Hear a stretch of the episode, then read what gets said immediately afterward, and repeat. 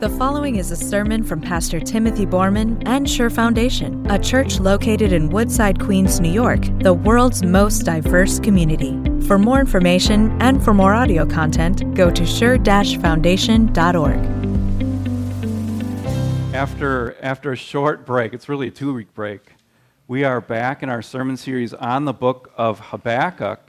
And we're going to pick it up right where we left off. We, we talked about just two weeks ago, right before Labor Day, we looked at waiting well. And ultimately, what waiting well looks like is we wait with faith despite our circumstances and the joy and peace that brings us not only eternally, but also in whatever our circumstances may be. And now this morning, we're going to hear really what um, the scholars call a taunt song. This is going to be a taunt, a straight up taunt. And um, if you're listening in online, I want to invite you to open up your Bibles to Habakkuk chapter 2. We're going to read the rest of the chapter this morning, and it does, there's a page turn. Uh, if, if, you're here in the church, we're going to read verses uh, on pa- pages 9 and 10. So here's what the Holy Spirit gives us.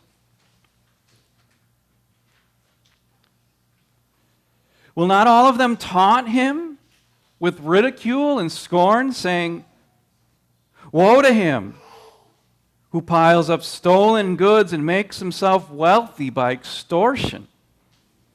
How long must this go on? Will not your creditors suddenly arise? Will they not wake up and make you tremble? Then you will become their prey because you have plundered many nations. The peoples who are left will plunder you. For you have shed human blood. You destroyed lands and cities and everyone in them. Woe to him who builds his house by unjust gain, setting his nest on high to escape the clutches of ruin. You have plotted the ruin of many people, shaming your own house and forfeiting your life. The stones of the wall will cry out, and the beams of the woodwork will echo it. Woe to him who builds a city with bloodshed and establishes a town by injustice. Has not the Lord Almighty determined that the people's labor is only fuel for the fire? That the nations exhaust themselves for nothing? For the earth will be covered with the knowledge of the glory of the Lord as the waters cover the sea.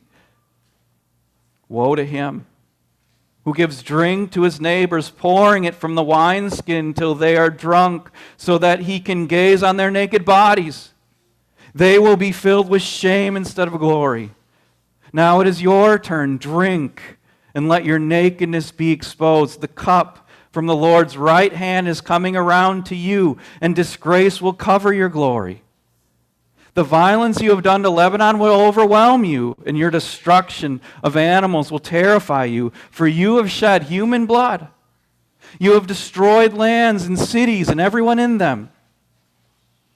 Of what value is an idol carved by a craftsman? Or an image that teaches lies. For the one who makes it trust in his own creation, he makes idols that cannot speak. Woe to him who says to wood, Come to life. Or to life, the stones, Wake up. Can it give guidance? It is covered with gold and silver. There is no breath in it.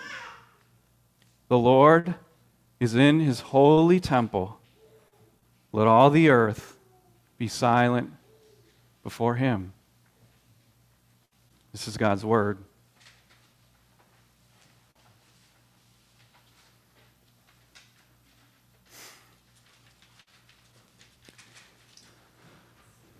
Some have called words like these big technical names like malediction. The opposite of a beatitude, really, right?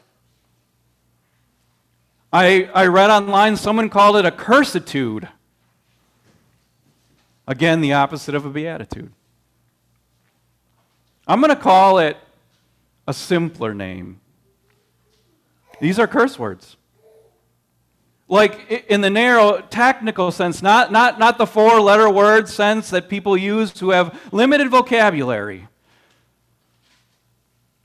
But in the biblical sense, these These are curse words. These are, these are God's words of, of judgment and justice coming down on the perpetrator of sin.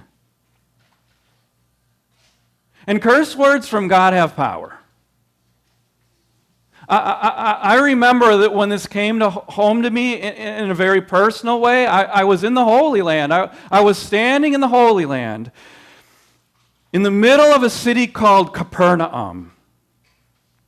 And it looked like an atomic bomb had gone off.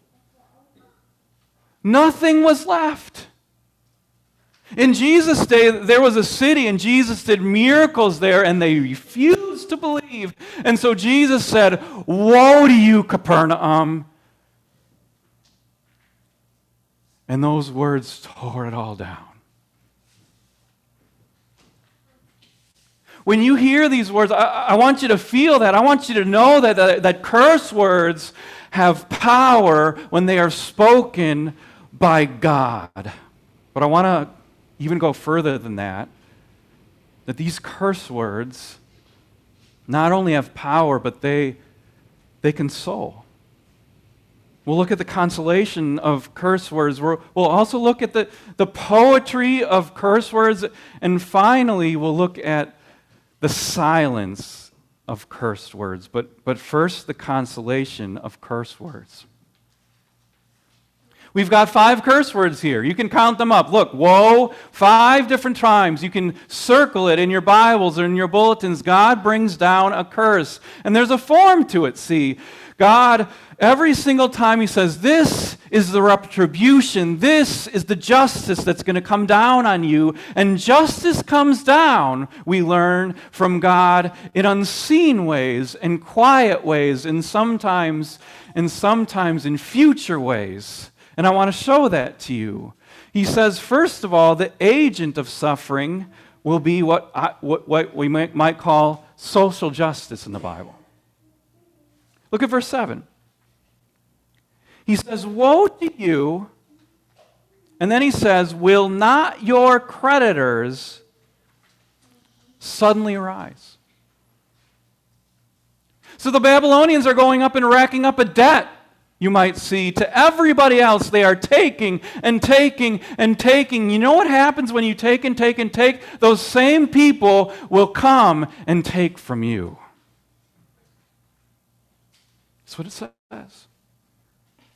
St. Augustine said it this way the rich think that what they should do is they should, they should put their wealth in barns and in banks. But St. Augustine says, you know, the safest place to, put, place to put all your wealth is in the stomachs of the poor. Because if you don't,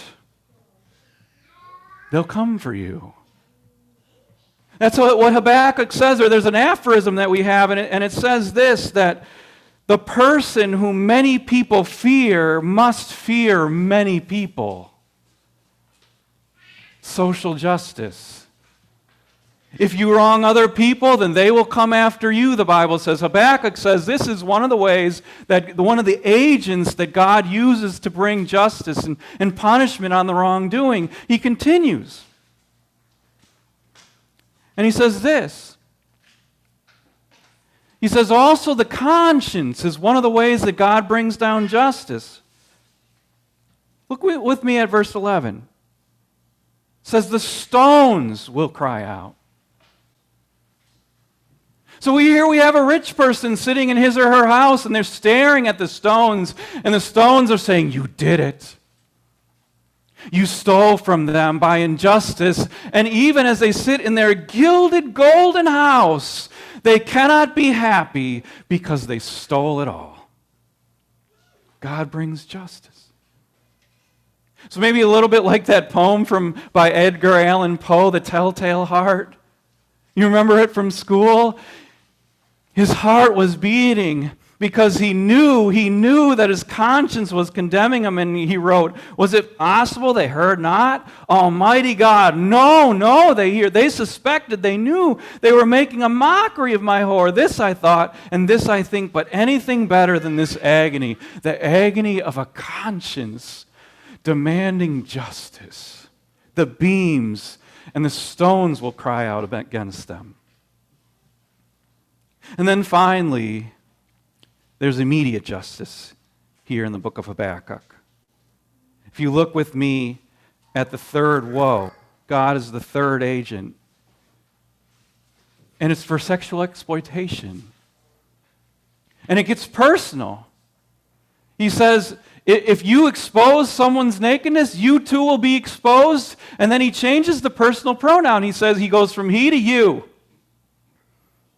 And now God's going to get involved, and God's going to make this person drink the cup of his wrath. Immediate justice from God is coming down. These are some of the agents that God uses to bring justice and wrath on the perpetrators of wrongdoing. And, and truth be told, there's great consolation in this. For the victims of injustice, there's great consolation in this. You know what a victim really wants? They want to see it go down. They want to see the fire from God rain down. They want to see the, the person get what they, they justly deserve.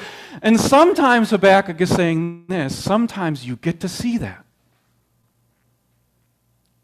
But sometimes it's as quiet as a screaming conscience and the stones and the beams crying out, You did it. And sometimes it's as unseen as the great day of the Lord when He will come back and He will punish every evildoer. Christians, we, we can be comforted in the knowledge that God will bring it down on those who justly deserve it. That's the consolation of curse words. There's also the, the poetry, the poetry of curse words. You, there, one of the scholars remarking on this verse said that, that right here, what we have is poetic justice. Do you see that? It's poetic justice. And really, literally. Like, eh, as you read these verses, and especially if you, if you read them in Hebrew, what you're going to see is you, you, this is poetry. Like this is assonance and alliteration and parallelism, and it's a beautiful, it's a beautiful poetic taunt song. In fact, if you count the words in Hebrew, there's a part that divides it exactly in half 71 words and 71 words. This is poetic justice, but it's poetic in a second sense. Everyone gets exactly what they deserve from God's hand. Do you see that too? The plunderers get plundered. The sexually exploiters get sexually exploited. The people who try to build a house in secret have the house torn down and they're not actually safe like it's a nest. The people who try to build a city by injustice, the city is torn down. It is absolutely poetic justice, equal justice, something that we all yearn for. God says it'll be beautiful, even. It'll be right. It'll be good and fitting, as we say. Poetic justice. You've seen the headlines, right? The upsetting headlines like homeless woman exploited, ex- assaulted, man gets probation. And I don't even need to tell you the story. I don't have to tell you the story, do I, for, for you to get upset about that? What is, what is right about that? How is that equal or poetic? It's not. This is human justice. Or maybe you read the story about the nurse you heard about the nurse, right? Who, who was addicted to fentanyl. And, and the fentanyl was being used in surgical procedures, but she was using it for her addiction. So these people, these poor patients, would go into surgery and they would scream. And nobody knew why. They thought that they were receiving fentanyl, but they weren't. And this nurse, what did she get? Not even her license revoked. And it's wrong. Human justice never gets it right, but God does. God's justice is, is poetic. You know what's ironic about that? A lot of times we don't think that. We look at God, and when He's been showing incredible mercy and patience with us, we think, well, God is certainly doing nothing about it, and we judge Him. And then, and then when God goes Old Testament, that's what we think. When God goes Old Testament, we think, wow, is God harsh? We're always judging God when the fact of the matter is God is judging us. God's justice is good and right and fitting and poetic, even if it means nails and wood and cross. Poetic justice for you and for me. God's justice is consoling. It is poetic, and finally, it is produces in us silence. I need to point something out to you that none of us here is a pure victim. There's only been one of those in the history of the world, the innocent Lamb of God, a pure victim, but none of us here is a pure victim. We are all victims and perpetrators. We are all people who have been sinned against, but we are also people who have sinned. We, we are people who, who have hurt others, and we are people who have been hurt. So, you know what this means? And this is hard to accept. That these curse words also fall on us. One of the scholars of Habakkuk, she, she said this that the barbs of these words snagged the Jewish nobles. They got snagged because they were doing the same things. Or another person said, right and wrong divides the human heart. Sometimes we're right and sometimes we're wrong. It runs right down the middle of our hearts. So Habakkuk is also saying, you get snagged, you get caught up in these curse words. St. Paul said the same thing. He said, You who teach others, do you teach yourself? You who preach against stealing, do you steal? You who say that people should not commit adultery, do you commit adultery? You who boast in God's will, do you dishonor God by breaking God's law? I mean, here we are. Here we are in church, and, and we're able to judge everybody else. Look at, look at their sexual sins, but what about ours? Or we say, look, look at all those people. We love the Bible. We love God's Word, but do you actually live by it? We get snagged in the barbs of these curse words. St. Paul said it this way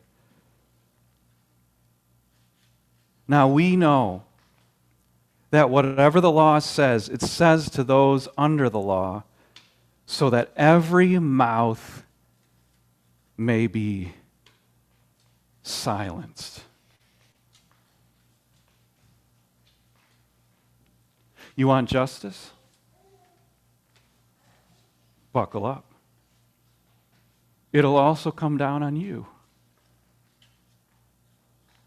And so, and so our cries for justice get, get silenced and turned into a Lord, have mercy on me. And He has. He's had mercy in Christ. You know, there's one that's had everything taken from him, even his robes gambled off by soldiers. Christ our Lord. The Babylonians, they were the ones, I think it's ironic, isn't it? The, the, Babylonians, we're talking about them. They're the ones who invented this pole, and they would hang people on it. Christ suffered violence and exploitation and nudity, and he was hung on the cross for all of us. reciprocal, poetic, substitutionary. He hung. He hung between two sinners. It was as if Christ died with sinners, for sinners, so that sinners would be righteous through him before God. And so we are. Forgiven and redeemed, not cursed, but blessed through Christ. So, really, we come to this place of silence, just silence, like Habakkuk says. And, and it's the right thing to do. Like our mouths are stopped up. We've, we've complained in this sermon series, right? We've told God all the things that, that He's done wrong. We, we've listed the things that He should do right, and now God has says, okay, I'll bring justice. And our mouths get stopped up, and we come to this place with Habakkuk appropriately, and we'll end in this way. Habakkuk says, The Lord is in His holy temple. Let all the earth be silent before Him. Let's pray.